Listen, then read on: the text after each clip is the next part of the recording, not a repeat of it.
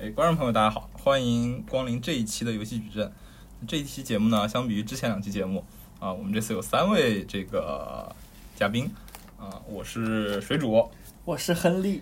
我是萌，啊。好，我们欢迎新的一位这个肥宅游戏策划萌加入我们的这个讨论现场。他是一个资深的这个 MMO 玩家，嗯，也很喜欢玩传奇霸业一类的游戏啊，是吧？是的，没有错，传奇霸业就是我的最爱。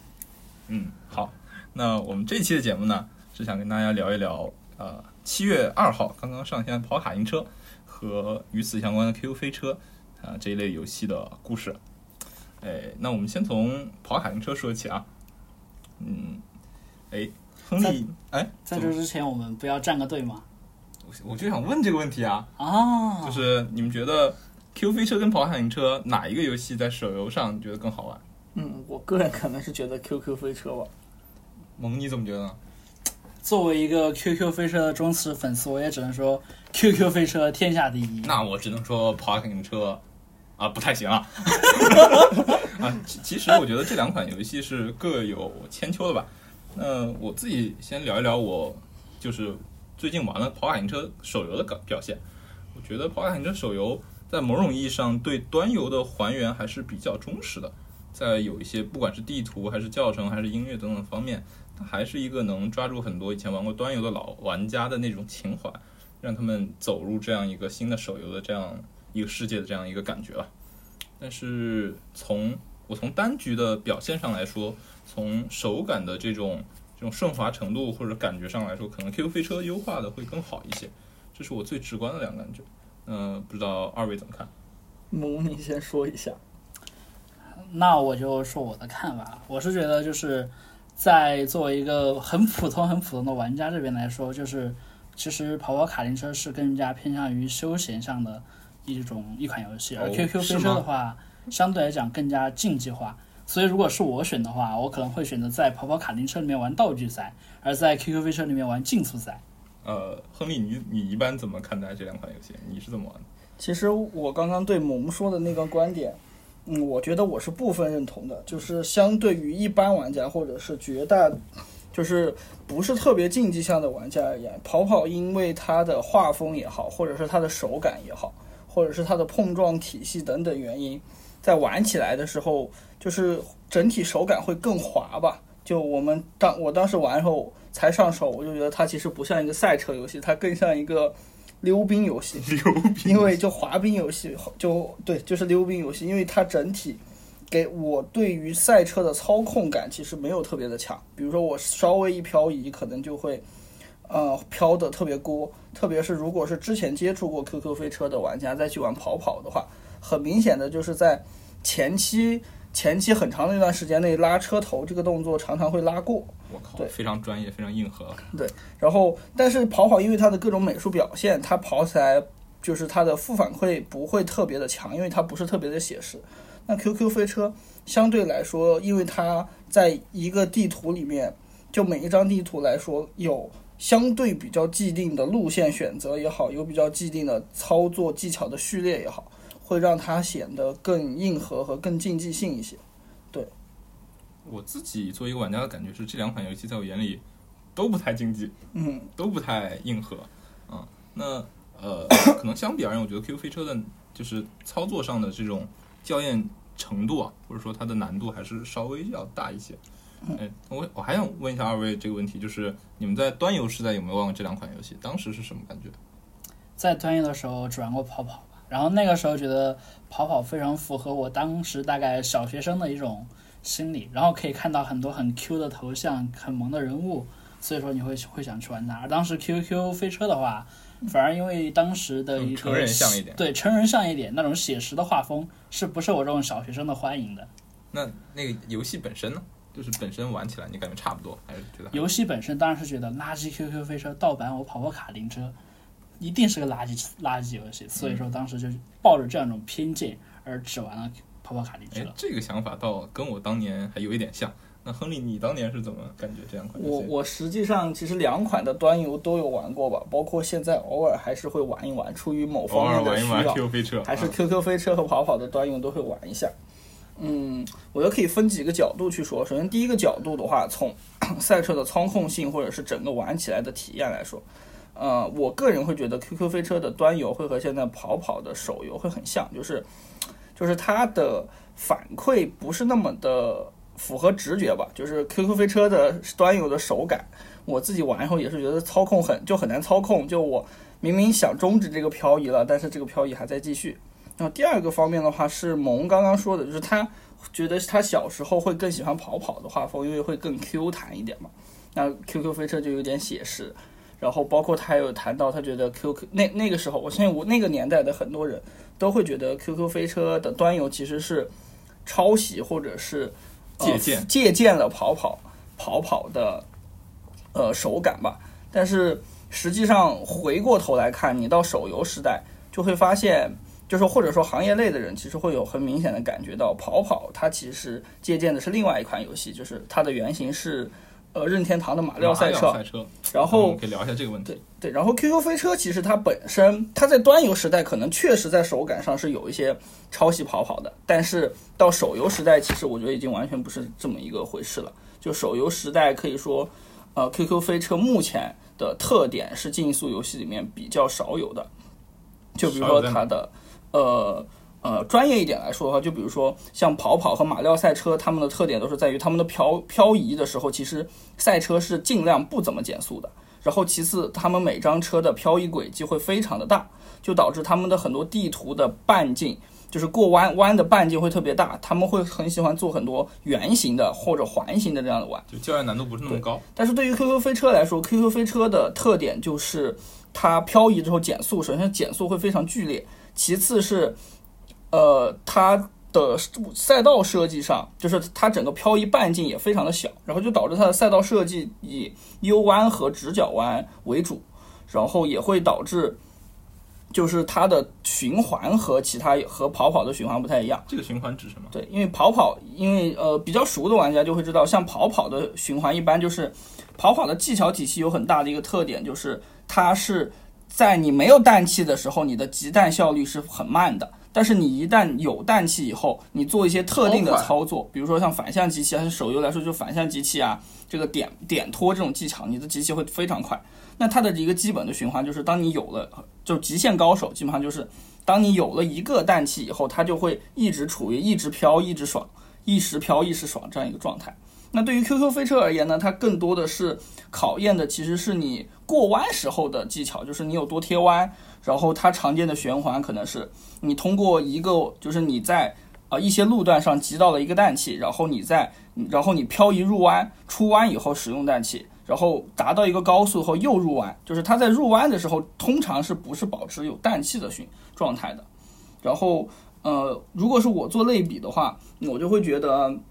QQ 飞车有些时候更像拳击游戏吧，就是更像打拳，它要，呃，把拳收回来再打出去，再收回来再打出去。而跑跑卡丁车就很有点像，呃呃，不好听来说就像吸毒吧，就是它一直处于一个一直爽，你高频操作然后高频爽的这样的一个呃呃类类型里面。对我我想问的是，为什么这两款游戏啊，就是我们可以看到它外表或者说它的。就是给玩家的第一感觉是相似的，嗯，但是为什么在实际的玩法设计上和它的游戏机制上有两种截然相反或者说截然不同的这样一个选择？就是他们有好有坏吗？还是说呃就是有绝对的好坏吗？还是说他们各自满足了玩家怎样的感觉？为什么我们会看到不一样的设计？我觉得不能说有好有坏吧，就是至少我在玩的时候。会就是这两款游戏带给人最爽的那个点，或者是最直接能够打动到你的那个点是不一样的。就像刚刚说 QQ 飞车，它像打拳一样，就是它爽的时候是在于你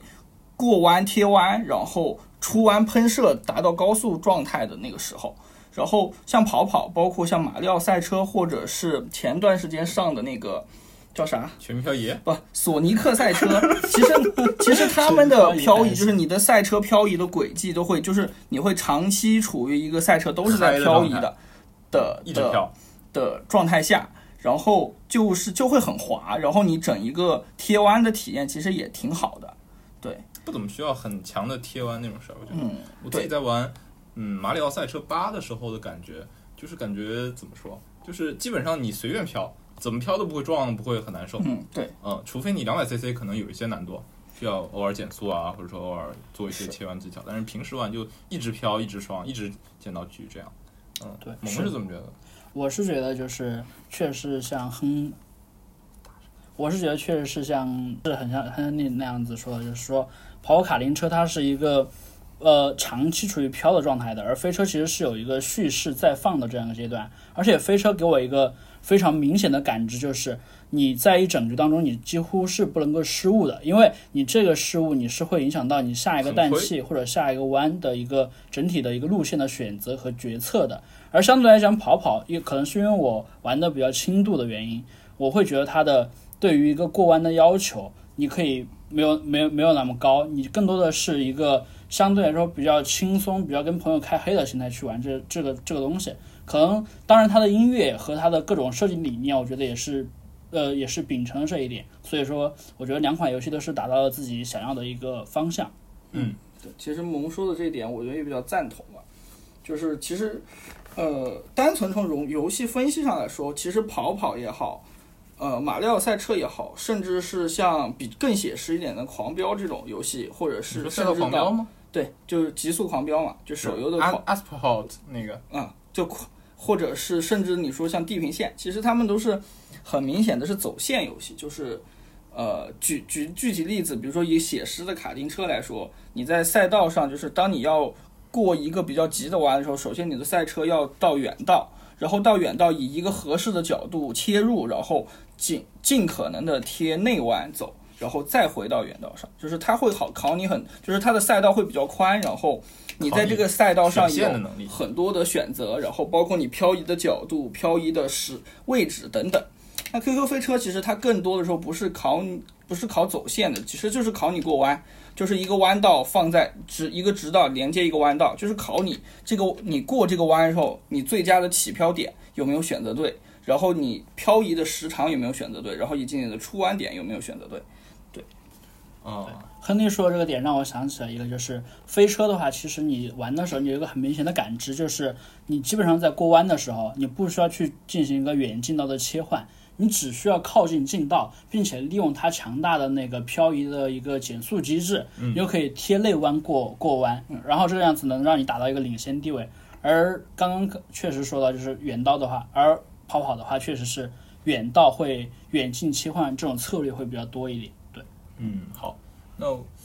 说到这里啊，其实我发现有一个很有意思现象，就我们从刚才说的两个游戏的过弯这些机制往外看啊，就是这个品类，或者说我们我们所谓这个应该叫什么品类？竞速品类吧，应该叫夸张向竞速，嗯，还是叫什么卡通向竞速？其实就细是卡丁车类的竞速。卡丁车类的游戏嗯，它的缘起其实是马里奥赛车。对，但是马里奥赛车一直是以道具赛为它的主要玩法的。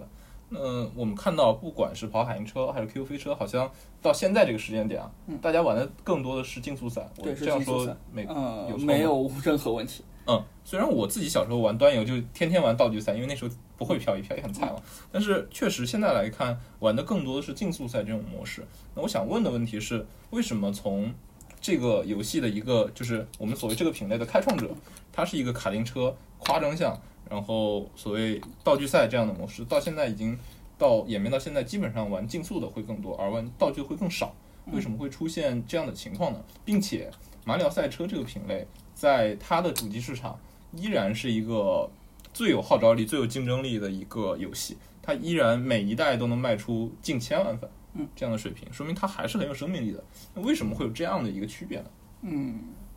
我这边先说一下吧，就是其实它会涉及到几个维度的讨论。第一个是一个游戏的，或者说赛车游戏它本身的竞技性和娱乐性的一个权衡，或者是这个平衡点怎么去找。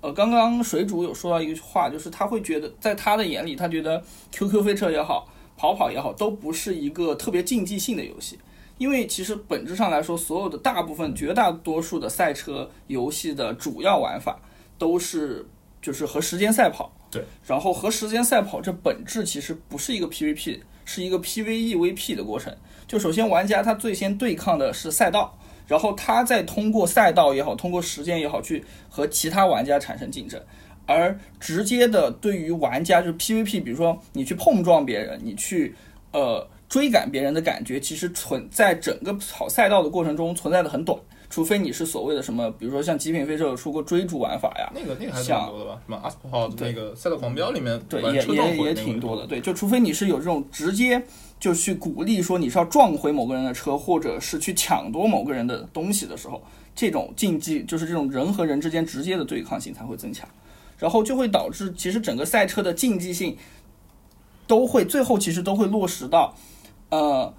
就是其实就像考试是一样的，就是一份试卷给到你，你首先是你这份试卷你能够达拿到多少分，其次再是说你在这个班你在这个世界上的排名是多少，对，它是这样一个过程。然后呃，第二个讨论就要讨论到为什么跑跑呃不是跑跑，为什么马里奥赛车是就是道具赛。大家了解它是道具赛更多吧。第一个是我觉得马里奥赛车或者是马里奥系列的这种游戏，其实它的一个很重要的宗旨都是合家欢，就是它是大家在一起玩就很开心，不管是面对面在一起还是好友之间一起玩就很开心。呃，其实就算我们在玩跑跑和我我在玩飞车的时候，如果你是和身边的人在开黑，你玩道具赛后也会感觉感觉到还不错吧，就可能不如马里奥赛车那么开心，因为马里奥赛车它的各种因素，比如说它的道具的表现形式，然后它道具的概率，它道具点的排布方式等等。呃，但是还有另外一个问题，就是在于道具赛的这种娱乐性，其实在现在这个游戏时代已经不足，就是没有那么刺激人了。就是别的游戏的娱乐趣味性高了吗？嗯还是说是这个品类相比而言在在退步，还是怎么样？我觉得，呃，对我来说很简单一个例子，就是以马里奥为例，比如说我玩马里奥赛车，我把它的五十 CC、一百 CC、一百五十 CC 的那个杯赛全部都打完以后，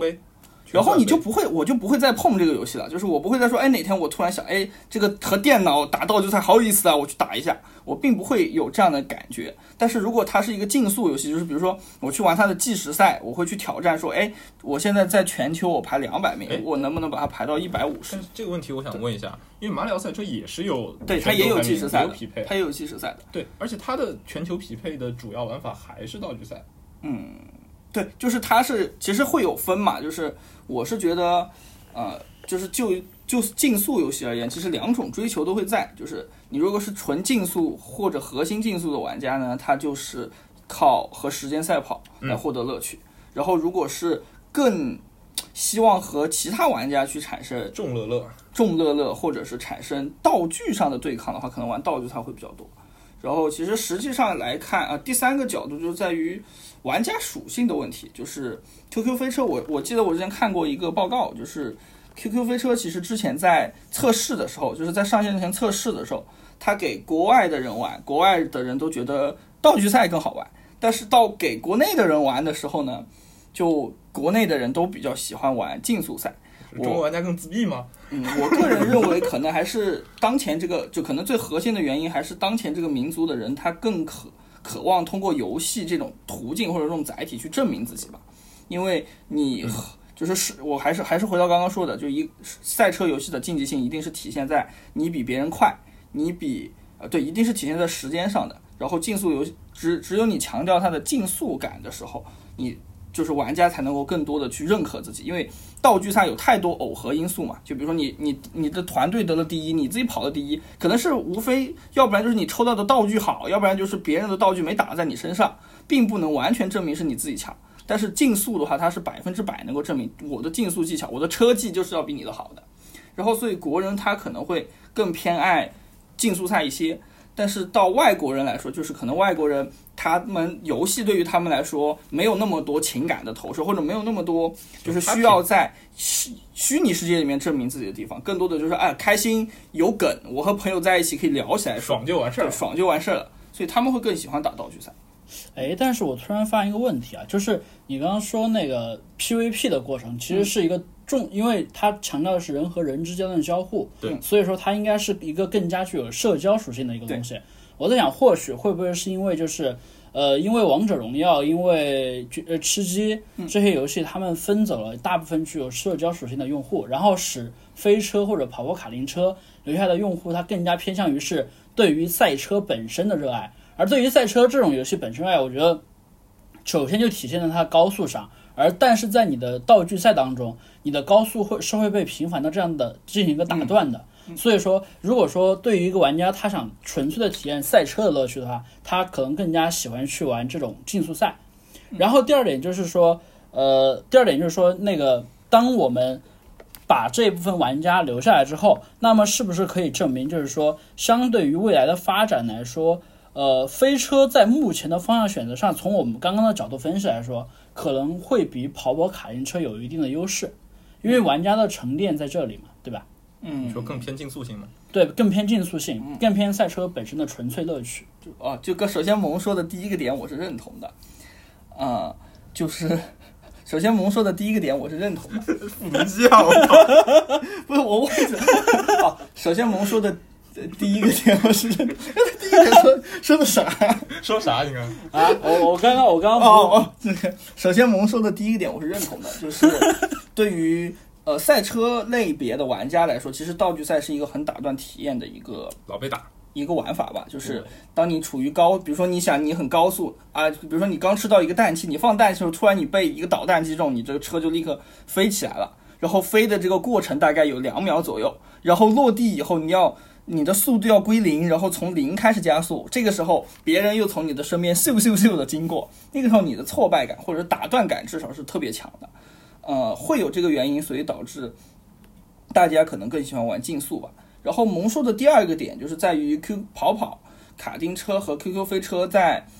呃，就的就这种在竞速和道具上的优劣势的选择，我觉得其实呃，其实我觉得是不存在。首先是为什么道具赛会存，就是为什么一个任何一个竞速游戏或者绝大多数竞速游戏都会有做道具，就包括呃因为大家菜是吧？啊其实是因为道具能够很大程度的去丰富你单局类的的体体验呃，举最简单的例子，如果你没有道具，我就只给你，你就是最纯粹的竞速嘛。其实说白了，就像刚刚说的，拼的就是你的技巧。我技巧好的人我就能赢，我技巧差的人就不能赢。就像 FPS 最早的 FPS 一样，你反应快，嗯你就是能拼命的杀人。，quick，对动你反你你的技术菜，你就是毫无游戏体验。但是通过你加入很多的道具的因素以后，首先是你有了随机性，其次是就是不不一定在是不是百分之百的是你的技巧说了算，其次是很多道具的加入会涉及到策略维度，还有很多组队感之间的体现，会让整个单局的体验变得更有趣、更丰富。对，然后呃，差不多就是我感觉就是我就是这么认为吧。哎，那么，哎，那么我这里就有一个问题，就需要请教一下了。就是我知道 QQ 飞车以前做过一个做过一些相对于娱乐的一些模式，比如说飞车可以变身为飞机，可以隐形，可以变得巨大化，这样的一种娱乐模式，相对来讲，它比道具赛少了一种 PVP 的一种强交互，也少了一种呃比较强的打断感。然后呢，它在那个随机性上也做了，也因为这些东西做了一定的区分。那么为什么这种模式没有火起来，而而道具赛却比这种模式更火呢？就它它好像从我们刚刚分析来说，它是没有道具赛的缺点，而且也有竞速赛的那种流畅感。嗯，好萌的这个问题我，啊，其实我也有想过，就是萌刚刚说的应该是 QQ 飞车手游里面有个模式叫做呃超能竞速赛吧。呃，其实呃，首先第一个点我是觉得呃火不火其实不太好说，或者说能够从一个层面去证明这个模式还是挺成功的，至少是 QQ 飞手游上线至今比都比较成功的一个模式，是因为它的开放对超能竞速赛的开放时长是，就是除了竞速和道具赛以外，开放时长最长的玩法，就是说明玩家对它是很喜欢的。没腻，对然后其次第二个点就是在于为什么会有这个模式的产生，就是其实刚刚萌说的很对，就是。呃，我个人玩下来的感觉是，首先超能竞速赛比起道具赛，它没有负向的反馈，就是它所有的道具都是对于你自身的一个加强，它没有它很少有对别人的，就是它几乎没有可以对对别人进行的打击吧吧。唯一对。别人的打击，可能就是有个叫做大脚车的道具，你可以使用以后可以变大，然后可以碾大车？大把别人碾碎大脚车。听错了，听错了，碾碎，变成大脚车。大脚车开这这这节目要录不了了。就是它可以变大，然后从别人别的车体身上驶过，然后可以把它碾压，然后给它造成眩晕，然后自己获得一个加速。对，但是这其实你被碾的过程中，因为你还在向前嘛，其实你的负反馈是很弱的。然后这是第一个点，第二个点就是，呃，超能比起道具赛，它降低了随机性。它超能的每一个所谓的以道具点来称呼吧，就是它首先它每一个道具点它会有三个技能，那三个技能你首先是可以可，你首先是你是可见的，你可见就意味着玩家对于技能有一个选择性，就自有一个自主选择性，而不是纯粹的所谓的随机随机获得的。呃，第二个是在于。呃，再往后是因为它技能和技能间的组合要比道具赛的道具的组合要多得多。比如说以超能的，我举假设超能有四个吧，就大脚车、隐身、飞机和闪现这四个技能之间，首先都是可以两两组合，都会有一个叠加效果。嗯，比如说我大脚车加飞机，我就会可以飞机会变得更大，能够飞更远。那我飞机加闪现，我就会飞就会飞得比别人更快，过弯的时候就会更更快。对，就是其次是它有些时候还会存在，因为它还存在队友嘛，那它就会存在在三个道具之间，偶尔也可能会有组合，比如说大脚车加隐身加传送门，就是大脚车会让传送门变大，隐身会让传送门对于对方就是对手都不可见，只有队友能可见。那因为这种组合呢，就会导致超能竞速赛的，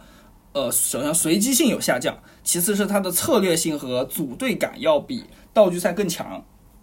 那至少，那那最后一个问题就是在于，为什么超能竞速赛叫超能竞速，而不叫超能道具赛？对，就我个人的理解，还是因为超能竞速百分之，呃，可能七十或者是六十到七十的，都是竞速，或者是七十到八十，它考验的还是你的竞速技技巧居多，而不是道具技巧。呃，我们常说的道具技巧，可能就是在于你在什么时候要囤什么样的道具，你要用这个道具打什么样的人，在什么时候打。之类的，这样可能会是道具技巧。对，嗯，好，就这个话题聊的特别深啊，比我们前前三期节目聊的要深入很多，体现了我们的专业性。专业性，专业性。那嗯，但是我现在还是要把话题拉回来啊。我们不谈这么细、这么细、这么这么可能对听众朋友来说可能会比较难的话题，我们往外拉一点。就是有一个很有意思的现象是车枪球这几种品类啊。其实，在中国的热度应该是枪车球，嗯，我这么理解，枪车球没有错。然后枪可以吧？我觉得是。而且在车在中国有个特别有意思的现象，就是真实赛车游戏没什么人玩，嗯，而所谓的卡丁车类游戏很多人玩。这个原因，我自己的理解是说，中国的玩家自己对车文化本身的了解没那么多，或者说那个时候就是包括到现在，中国中国人开车这件事，相比于欧美玩家还是欧美的。人还是少的，嗯，我可以这么理解，是这个原因导致的，比如说卡丁车类的兴盛和现真实赛车类的游戏没有那么多，这个这个原因对吗？这个我觉得一部分吧，可能就像刚刚水主说的是枪车球嘛。首先是我觉得枪这个品类已经被策划挖掘的实在太多了，就是比如说最开始的就是纯粹的射击游戏，嗯，啊，然后后面可能啊，可能最开始的枪枪可能就是魂斗罗那种吧。二 D 横版，哦，是是是是是，后面变成了有呃有了三 D 技术以后，后面变成了你有 FPS 有 TPS，然后再到后面呃有些游戏甚至给它加入了 RPG，像无主之地这种，然后再到后面更别说现在比较大火的什么吃鸡呀，甚至是像明日之后这种生存加射击。你要说明日方舟吗？差一点，差一点，就是枪这个品类，其实因为枪本身的原因，可能被扩展的比较多吧，然后。车车和球在这个方面，呃，相对我觉得还是比较少。就是一方可能也有这个挖挖掘，就是挖掘的原因在这儿，导致枪要排第一，甚至枪的第一的地位要远远高于车和球。然后第二个点就是在于水水主刚刚说的那个，其实确实也是，比如说我在玩很多更外国外的三 A 级别的更写实的赛车。端游也好，手游也好，主机游戏也好，他们会很强调，比如说这个车是来自奔驰、来自马自达、来自这个奥迪，还有授权，然后会很很写实，比如说啊，这个车的引擎是用的什么样的引擎啊，多多少多少什么几缸的呀，然后他们的排气管是怎么排气的呀？对，车灯是怎么样的？就是他们会做很多这种细节，很写实。然后，但是我作为一个国人，我在玩的时候，我的代入感就是我会觉得他做的很真很细，但是我个人没有那么强的情感会倾注在，会觉得哎，他这个好像很吸引我，就我不会这样。对车的真实感这件事的要求不是很高，嗯，或者说我们并中国玩家大部分并不追求说，就是我踩一脚油门那个反馈的感觉，对，那个刹车那样的感觉，而是说更追求一个就是速度，而非是写实的速度。是的，这个也有可能。我还有说到这个点，还有一个，我觉得 确实也是，就是因为我在国外待，就我没有长时间在国外留学。西方哪个国家没有？去过？没有长时间在国外留学的经历，所以我不知道是不是因为因为提到国内的交通嘛，就是你首先就是堵嘛，车多嘛，就是其实大家对飙车对这种的向往可能不是特别多，但是像我，比如说你在美国、在英国，可能它会有很多郊外，就是我不知道是不是因为在国外大家可能觉得，哎，我开一张车，这个夕阳西下，我这个长标会特别天爽。涯。就特别爽，然后导致他们也会比较喜欢这种模拟驾驶类的游戏。我不知道这个点会不会也也有一定的因素，你这么一说，感觉像欧洲卡车司机为什么也火了？也也有这个原因。我反正是，反正我觉得在国国内的人，大家对飙车还是比较少吧，就喜欢飙车的人可能。萌怎么看？我倒是觉得，就是第一个就是确实是真实性来说，我觉得国内的玩家没有太大追求。我觉得首先他喜欢枪，我觉得有一个很重要的原因就是。国内首先是摸不到枪的，然后呢，车的话，大家平时开车，我靠，那么堵的交堵的交通，你也不想摸，好吧？而反而就是说，对这种卡丁车，我碰了之后，我没有任何的心理负反馈，哎、碰了也就碰了，随便撞对，而不会像真实赛车那样，我碰了一下，我前面的挡板会掉啊，或者别的东西之类的，就很麻烦 你。说这，我就记得以前有个朋友玩 GTA 的时候都要等红绿灯，严谨的等红绿。严谨的太过分红绿灯啊了对！希望这个朋友马上听到我们这期节目。对就这种夸张的感觉，我觉得是非常的舒服的，因为它夸张不会给你带来任何的心理负担。嗯，然后其次我来说一下我我个人认为的就就是为什么枪比车加球都要火的原因。嗯，就第一个，我觉得就是枪本身的反馈，它是要比车和球来的强的，因为你这一枪你打到了就是打到了，它是零和一的反馈，你没打到也就没有打到。而车的话，它相当相对来说它的速度感，它的每一个它的颗粒度是更为顺滑的，但是就是因为它的这种顺滑感，反而不不容易让你产生一种兴奋的爆点。对，可以这样说，它确实没有这种爆点我理解车的爆点就是在漂移的那个漂移那一瞬间。对那，那个时候是爆点。对，因为那个时候才是真正考验你操作的时候，而平时的直路上，你基本上是不需要任何的操作的。而球的话，我觉得第一个是国内目前为止接触球的人 真的还蛮少的吧，我觉得。国足加油啊！我不抱什么希望了。而且我觉得就不要。而且我觉得，因为 因为中国玩家这么多年年由 RPG 由各种各样的单局游戏养成的习惯的话，我觉得球这件事情其实一直都很少被中国玩家所记起，所以我觉得可能是一个被忽视的品类吧。对，更多是被忽视。嗯，就这样。我觉得今天这期很好，就这是我们有史以来聊的最细的一期啊。最后，最后，最后，呃，还是怎么说？我们还是再来说一说关于车的最后一点话题吧。嗯、就就说说我对于车的感觉，因为不光是像这种夸张性的赛车游戏，其实我也挺喜欢玩真实向的赛车游戏的。虽然我知道可能在呃在中国这种游戏不是很主流，但是我我自己的切身感受是玩像《地平线四》这种游戏，真的你开在乡间，然后一个人躺在懒人沙发上，然后对着这个游戏玩，然后吹着空调摊着，然后你就摁着摁着那个那个油门，然后在那个草草地上一路碾过去，然后看着两边的风景，那个感觉还是挺挺舒服的。某种意义上，我觉得比陈一汉的游戏还要有禅意啊 我觉得是你那会儿很有禅意。啊！是，我觉得那那个感觉还是挺有挺有意思的。是，那但是确实可能对于中国玩家来说，还是像卡丁车这样的游戏会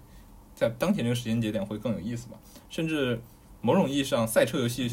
其实在全球游戏市场里都是一个超脱体育的存在，对吧？对。我们说体育游戏一般不会叫赛车游戏，会不会带上竞速，而且而且赛车游戏基本上跟体育游戏是并驾齐驱的一个量级的存在。行，那二位还有什么想补充的？有时间去玩一下 QQ 飞车真的很好玩是吧？对，QQ 飞车天下无敌，强推一波，好吧？这个你估计我们是收了腾讯的钱了啊。估计我们又哎收了某位的份子钱了，就这样吧。行，那话就说这么多，其实跑跑卡丁车也不错，大家也可以试着玩一下。对，跑跑卡丁车。